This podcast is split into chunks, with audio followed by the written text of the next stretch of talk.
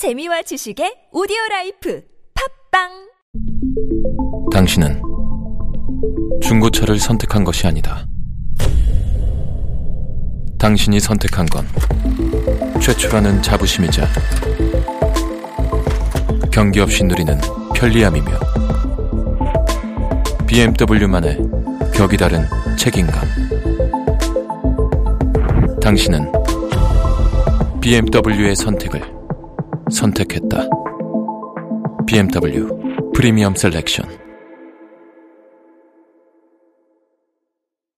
안녕하세요. 군사돋보기입니다. 현재 전 세계에서 그 누구보다 군사력을 현대화시키며 해군력과 공군력은 물론 모든 전력을 끌어올리려는 국가가 있습니다. 바로 중국인데요. 그러나 이 중국 공군에게 하여금 두고두고 굴욕으로 불리며 뒤떨어지는 중국 공군의 작전 능력을 전 세계에 대대적으로 알린 사례가 있습니다. 바로 중국 공군이 태국 공군과 함께 2015년 실시했던 인지 202로 훈련입니다. 이 훈련에서 중국은 강한 군사력을 가진 군사 강국도 아닌 태국 공군을 상대로 공중전을 벌인 결과 일부 종목에서 4대 0으로 패배하고 전체 스코어에서는 42대 34라는 매우 굴욕적인 결과를 기록했는데요. 전 세계 공군력 3위로 평가되는 중국이 공군력에서 최빈국이라 할 수 있는 북한보다도 8이나 떨어져 있는 19위 태국에게 이처럼 일방적인 패배를 겪었다니 믿기 힘든 일입니다. 이 사례에서 태국 공군은 중국 공군의 약점이 무엇인지 철저히 노려 효과적으로 공략하는 데 성공했는데요. 그러나 미국을 제치고 세계 최강의 패권국이 되려는 중국이 이 같은 약점을 극복하지 않고 방치했을 리가 없습니다. 태국 공군과의 공중전 훈련을 통해 드러난 중국 공군의 약점을 중국 공군의 영웅으로 불리며 테스트 파일럿을 맡고 있는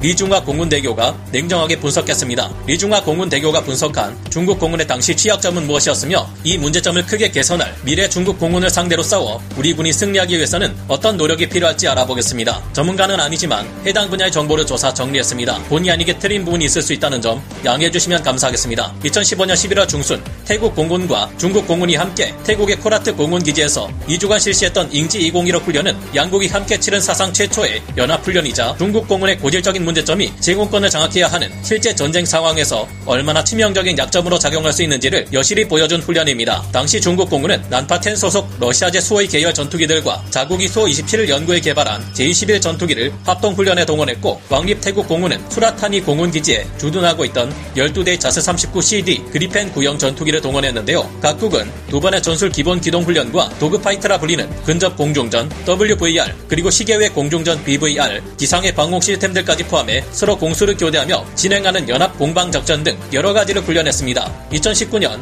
중국의 베테랑 전투기 조종사이자 테스트 파일럿을 맡고 있던 중국 공군의 리중화는 2015년 진행된 태국 공군과 중국 공군의 자세한 훈련 상황을 설명하며 냉정한 평가를 내렸습니다. 당시 인터넷에 유출된 강연 자료에 의하면 훈련의 첫 번째 단계였던 기본 전술 기동 훈련에서 중국은 이틀 동안 공격 유효 횟수를 기준으로 따져볼 때 첫날은 16대 0, 둘째 날은 9대 1로 크게 앞서가며 자국 공군의 위력을 과시했습니다. 이처럼 중국 공군의 제21 전투기 편대가 태국 공군의 자스 39CD 그리펜 전투기 편대를 일방적으로 압도하는 상황이 발생한 것은 당연했습니다. 우리가 자주 낮게 평가해서 그렇지 중국 공군의 제21 전투기는 두 개의 엔진을 장착한 쌍발 전투기인데다 추력대 중량비에서 태국 공군의 구형 그리펜 전투기를 압도할 수 있을 것으로 평가되는데요. 추력대 중량비는 전투기의 무게를 엔진의 추력으로 나눈 값을 말하기에 단순히 이론적으로 볼 때 이 수치가 높을수록 전투기의 기동성 및 가속 성능, 선의 능력이 높아 공중전에서 적의 꼬리를 조준하기에 더 유리하다는 것을 짐작할 수 있게 합니다. 물론 에너지 기동 개념을 고려하면 무조건 추력대 중량비가 높은 전투기가 공중전에서 유리한 것은 아니지만 중국 공군과 태국 공군 모두 실전 경험이 그리 많지 않다는 것을 고려하면 이 같은 요소를 활용해 변수를 만들어내기가 쉽지 않을 것으로 예상됩니다. 제11 전투기의 추력대 중량비는 러시아제 소 27을 거의 그대로 베낀 수준이기에 마찬가지로 1.07 정도가 나올 것으로 추정되고 있는데요. 반면 구형 자스 39CD 그리펜 전투기는 F414 계열의 엔진을 하나만 장착한 단발 경량 전투 기이기에 추력대 중량비가 0.97 정도로 더 낮습니다. 아무래도 이런 상황에서 태국 공군은 근접 공중전으로 중국 공군에 크게 뒤지게 된 것으로 보이는데요. 중국 공군의 제11 전투기들은 적외선 추적 방식의 PLA 단거리 공대공 미사를 사용해 더 빨리 태국 공군 전투기들의 꼬리를 잡으며 쉽게 승리를 거머쥐었을 것으로 보입니다. 하지만 3일째 실시된 2대2 공중전에서 상황이 크게 달라집니다. 중국 공군은 태국 공군에게 19대 3 정도의 점수차로 크게 패배하며 밀리기 시작했는데요. 그러더니 이후 3일 동안 진행된 공중전에서도 태국 태국 공군은 중국의 제21 전투기를 22대나 격추시키며 압승을 거뒀고 셋째 날 훈련 때 격추된 세대 구형 그리펜 전투기를 마지막으로 이후에는 단 한 개의 자스 39CD 그리펜 전투기도 격추당하지 않는 기염을 토했습니다.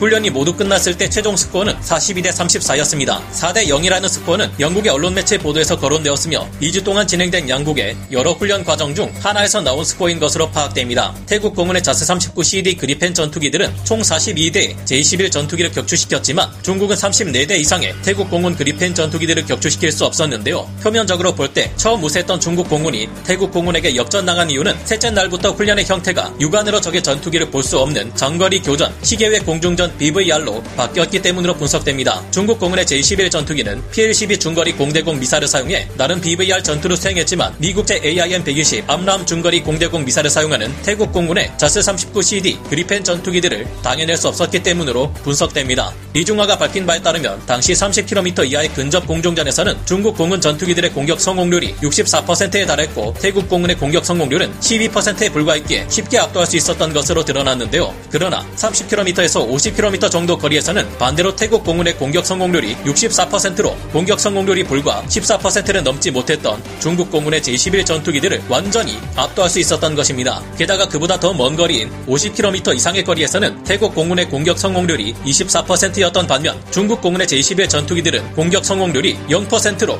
태국 공군의 그리펜 전투기들을 전혀 명중시킬 수 없었다는 것이 드러났는데요. 이는 중국 공군의 제21 전투기들이 가진 시계외 공중전 BVR에서 전투 능력이 급격히 떨어지며 그들이 개발해낸 PL-12 중거리 공대공 미사일이 선전되는 것과는 달리 전혀 위력을 발휘하지 못하는 수준이라는 것을 입증하는데요. 이처럼 중국 공군의 제21 전투기들이 중장거리 공중전에서 내굴 못 추는 모습을 보면 그들이 개발해낼 것이라는 300km 이상 사거리를 가진 개량형 PL-15 장거리 공대공 미사일도 과연 믿을 수 있을지 의심스럽습니다. 해당 훈련에서 태국 공군의 그리펜 전투기 편대들은 자신들에게 불리한 근접전을 피해 먼 거리에서 중국 공군의 제21 전투기 편대에게 선제 공격을 가한 후 빠져나오며 치고 빠지기식의 전술을 구사했다고 하는데요. 게다가 이 다음 훈련인 합동 방공 작전에서는 중국 공군과 태국 공군 사이에 실력 차가 더욱 크게 벌어졌습니다. 중국군은 지상의 방공 시스템들과 함께 전투기들을 출격시켜 태국 공군의 공습을 막는 훈련을 실시했는데 태국 공군의 전술기들은 자신들을 요격하기 위해 날아오는 중국 공군의 전투기들을 다수 제압 하며 위협적인 공습 능력을 과시했는데요. 반대로 태국군이 지상의 방공 시스템들과 전술기들로 합동 방어를 실시하고 중국 공군 전술기들이 이를 공격하는 훈련을 실시하자 반대로 중국 공군의 전술기들은 태국군의 방공망을 뚫기 매우 어려워 갖은 고생을 했다고 합니다. 태국 공군의 구형 자스 39CD 그리펜 전투기들은 근접 공중전에서는 몰라도 발달된 레이더와 사격 통제 장치, 성능이 충분히 검증된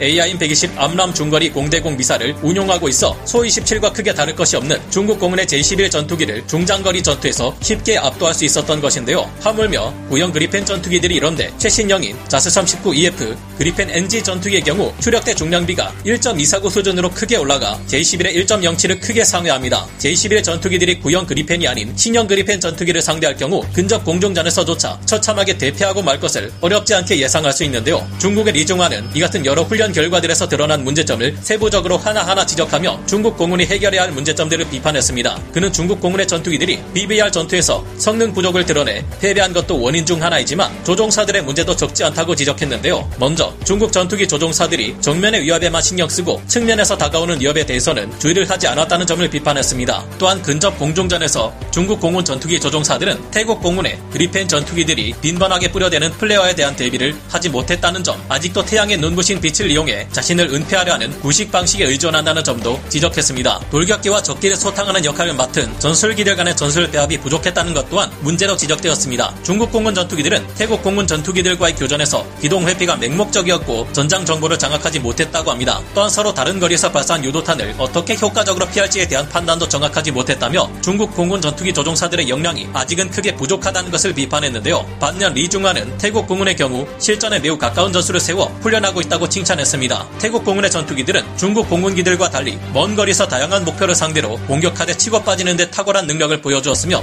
원형을 그리며 기동하고 교대로 방어와 공격에 나서면서 중국을 압도했다는데요. 태국 공군이 이처럼 높은 작전 능력을 보여주는 것은 나토의 작전 원칙을 따르기 때문 나토는 훈련 내용 그 자체가 작전 내용이라는 언급을 내놓으며 훈련을 실전과 같이 수행해야 한다는 점을 강조했습니다. 우려스러운 점은 아무리 중국 공군의 문제가 많다지만 이처럼 비교적 뛰어난 교전 능력을 갖춘 태국과 매년 훈련을 진행해 오며 문제점들을 극복해 오고 있다는 것입니다. 중국과 태국은 2017년, 2018년, 2019년은 물론 2022년에도 합동 훈련을 진행했으며 중국은 나토식 공중전을 수행할 줄 아는 태국과의 훈련과 피드백을 통해 갈수록 대응 능력을 키워가고 있기에 그들의 졸전을 언제까지 지적하고 비웃기만 할 상황은 아닌 것 같은데요. 우리 한국 또한 4.5세대 플러스급 전투기가 될 것이라는 국산 KF-11 보람의 전투기를 개발하고 각종 항전 장비를 자체 개발하는 등 뛰어난 공중 전력을 확보해가며 전력을 증강시키고 있지만 미군과의 합동 훈련을 통해 적들이 미처 예상하지 못한 새로운 전술을 훈련하거나 태국 공군처럼 적들의 취약한 약점을 효과적으로 공략할 수 있는 역량을 꾸준히 키워나가야 할 것 같습니다. 오늘 군사 돋보기 여기서 마치고요. 다음 시간에 다시 돌아오겠습니다. 감사합니다. 영상을 재밌게 보셨다면 구독, 좋아요,